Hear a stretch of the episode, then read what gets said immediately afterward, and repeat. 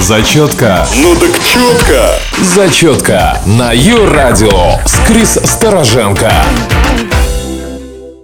Всем привет, дорогие друзья! С вами рубрика «Зачетка» и я ее ведущая Крис.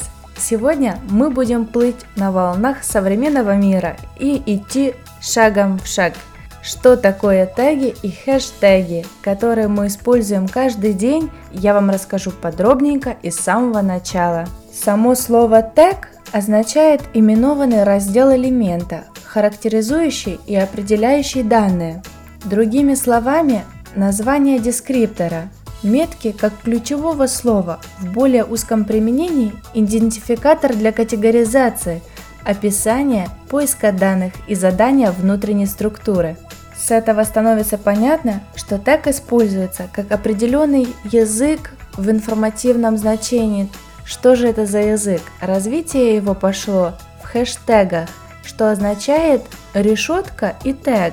Это слово или фраза, которым предшествует символ решетки. Пользователи интернета могут объединять группу сообщений по теме или типу с использованием хэштегов, слов или фраз, начинающихся с решетки и добавляющих к себе какие-либо слова, причем на разных языках.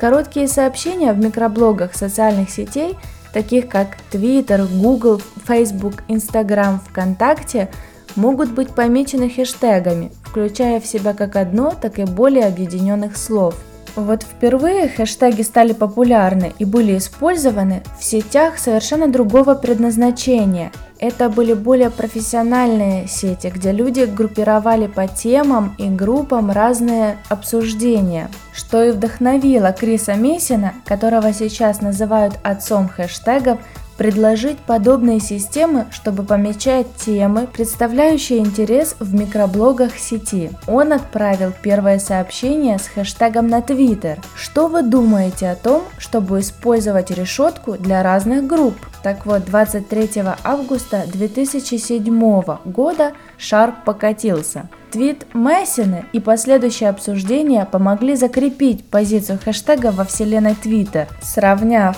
символ решетка с популярным символом собачка. Начав как форма индексирования, хэштег позже стал формой объявления, настроения, сарказма, внутреннего монолога или подсознания. Люди настолько расширили значение этого маленького символа, что просто невозможно было им не пользоваться. Хэштеги стали популярными в 2007 году и во время лесных пожаров Сан-Диего. Да, это довольно-таки неприятная информация, но на самом деле, когда Нейт Риттер использовал хэштег Сан-Диего под огнем, основном, чтобы быть в курсе всех обновлений, связанных с катастрофой, он был чрезвычайно прав. Ведь далее на международном уровне хэштег стал практикой записи стилей для сообщений Twitter в течение 2009 и 2010 годов, когда проходили иранские выборы. Хэштеги на английском и персидском языках стали полезными для использователей Twitter внутри и за пределами Ирана. Начиная с июля 2009 года Twitter начал связывать все